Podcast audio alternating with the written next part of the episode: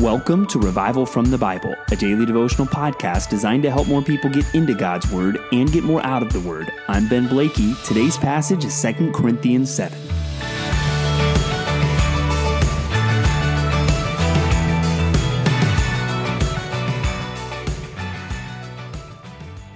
All of us at some point in our lives have been apologized to. And I would think that some of those times where you were apologized to, you felt that the apology was genuine. And there was something about it that made you think that.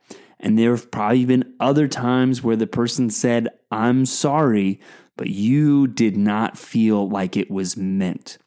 And there probably have also been times where there was somebody who told you that they were sorry and you thought that it was genuine, but through their actions, Later, eh, it turned out not so much to be the case. Imagine these things from the perspective of God, because God knows immediately the genuineness of the apology. He knows w- what the sorrow, right? The, the I'm sorry. He knows what it means. But we will see a little more of a glimpse of what it means here today in Second Corinthians 7. Now, the first verse of 2 Corinthians 7 flows straight out of chapter 6. It's one of those, I would say, unfortunate chapter divisions in the Bible. Let's look at verse 1 because it'll set the foundation that then we'll build on as we look at the different types of sorrow presented in this passage. But verse 1 says, Since we have these promises, beloved, let us cleanse ourselves from every defilement of body and spirit, bringing holiness to completion in the fear of the Lord.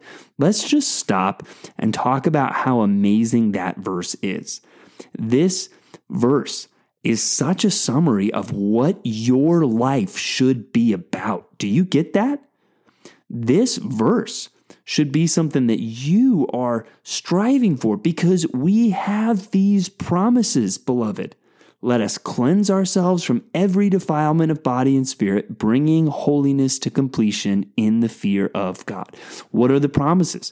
Well, if you go back to uh, the quotes from the Old Testament at the end of chapter 6, uh, think of uh, some of the things said there. Therefore, go out from their midst and be separate from them, says the Lord, and touch no unclean thing, then I will welcome you, and I will be a father to you, and you shall be sons and daughters to me, says the Lord Almighty.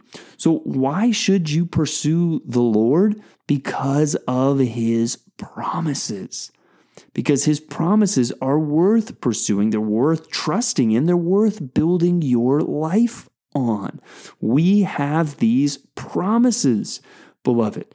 Or earlier, it says, I will make my dwelling among them and walk among them, and I will be their God, and they shall be my people. Uh, since we have these promises, let us cleanse ourselves. And it says we should cleanse ourselves from every defilement of body and spirit. Now, again, we know ultimately we need justification. We cannot cleanse ourselves on our own. We need the righteousness of Christ.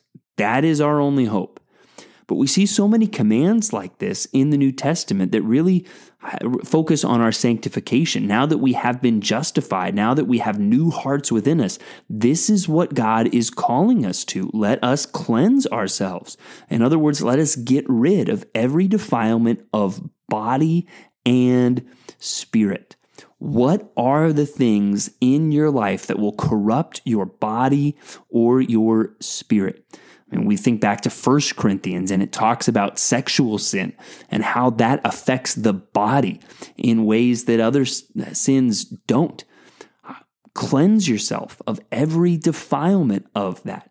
Anything that would corrupt your spirit, it could be bitterness towards someone else, it could be greed and just covetousness and the desire for more uh, than you have and more than you need and more than you deserve.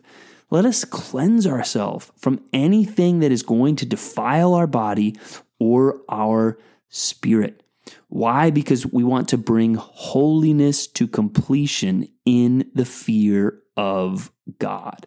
That is our desire if we are a Christian. Man, I want holiness. So anything that's going to pull me away from holiness, I don't want it in my life.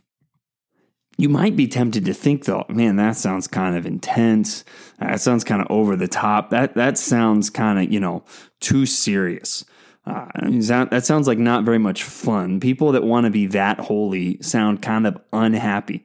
Well, here's a quote from an old Scottish pastor, Robert Murray M'Cheyne. He said, I am persuaded that God's happiness is inseparably linked with his holiness.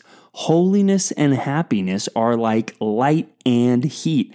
God never tasted one of the pleasures of sin. Do you think God's happy? He's never tasted the pleasures of sin, and he's perfectly happy. Well, and there's where he uses that analogy. Holiness and happiness are like light and heat. The holiness there being the light, and then the happiness being the, the heat that comes from that light. You, you cannot separate these things. You should want to be holy, just like God is holy. God has never tasted one of the pleasures of sin, and he doesn't feel like he's missing out, not even a little bit. So, you pursuing holiness uh, and the, com- the completion of that in the fear of God, that's, that's an important thing.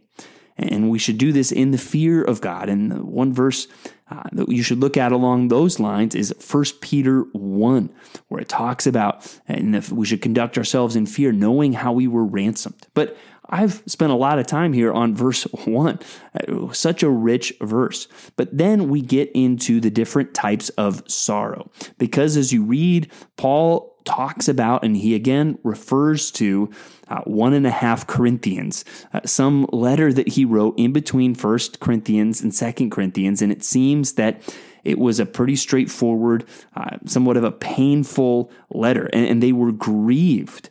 But that grief led to something good. And that's where in Second Corinthians, there are some discouraging parts, and there's clearly some people in the church that are still very against Paul in an unjust way. But this highlights how that wasn't universally true. That wasn't universally true. Um, we see that some people clearly responded well. And Paul talks about a different kind of grief of godly grief or worldly grief. Uh, his letter made them grieve, but uh, they were grieved, he says in verse 9, into repenting. He says, For you felt a godly grief, so that you suffered no loss through us. For godly grief produces a repentance that leads to salvation without regret, whereas worldly grief produces death. And there is, in response to sin, a godly grief. And again, godly grief produces repentance. Godly grief leads to change, a turning, a, a change of direction. Worldly grief, it leads to death. And then it goes on to describe more of godly grief. See what earnestness the godly grief has produced in you. Also, what eagerness to clear yourselves, what indignation, what fear, what longing, what zeal, what punishment. At every point, you have proved yourselves innocent in the matter. And so, clearly, the question we need to ask ourselves is what kind of grief do we feel? I think oftentimes uh, worldly grief is more sorrow over getting caught more sorrow really over the consequences of your sin. Uh, you're, sad that now your sin is having a painful effect in your life, as opposed to really sorrow that you have grieved God.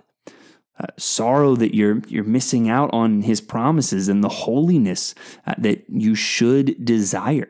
When you have those motives, there's going to be a godly grief, a godly grief that leads to repentance and turning and change. And again, none of that can be done without God's help, but that is our desire. And so you, you should evaluate your own repentance in the light of this passage. And maybe, again, if God is convicting you, because let's go back to verse 1 now. Let's cleanse ourselves from every defilement of body and spirit. Guess what? You are going to become aware, if not today, in the near future, of something that is a defilement of body or spirit, something that you realize this has got to go from my life. How are you going to respond to that?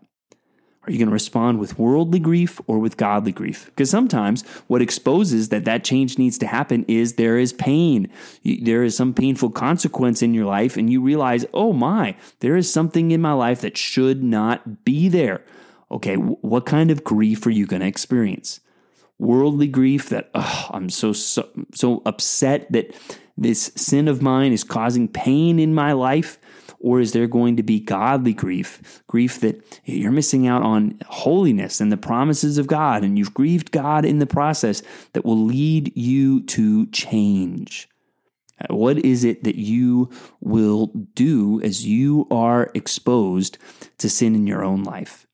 What kind of apology will you give?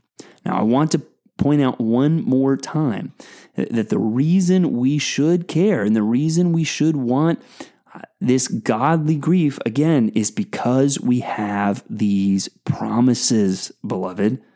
So, therefore, let us cleanse ourselves and let us pursue that holiness in the fear of the Lord. And when we see gaps in our lives, when we see ways we are unholy, may we respond with this godly grief and this zeal to prove ourselves, this passion to pursue the Lord. I hope that's what characterizes us. Thanks for digging into God's Word with me today on Revival from the Bible. For more resources, check out revivalfromthebible.com. To learn more about Compass Bible Church Treasure Valley, go to compassbible.tv. The grace of our Lord Jesus Christ be with you.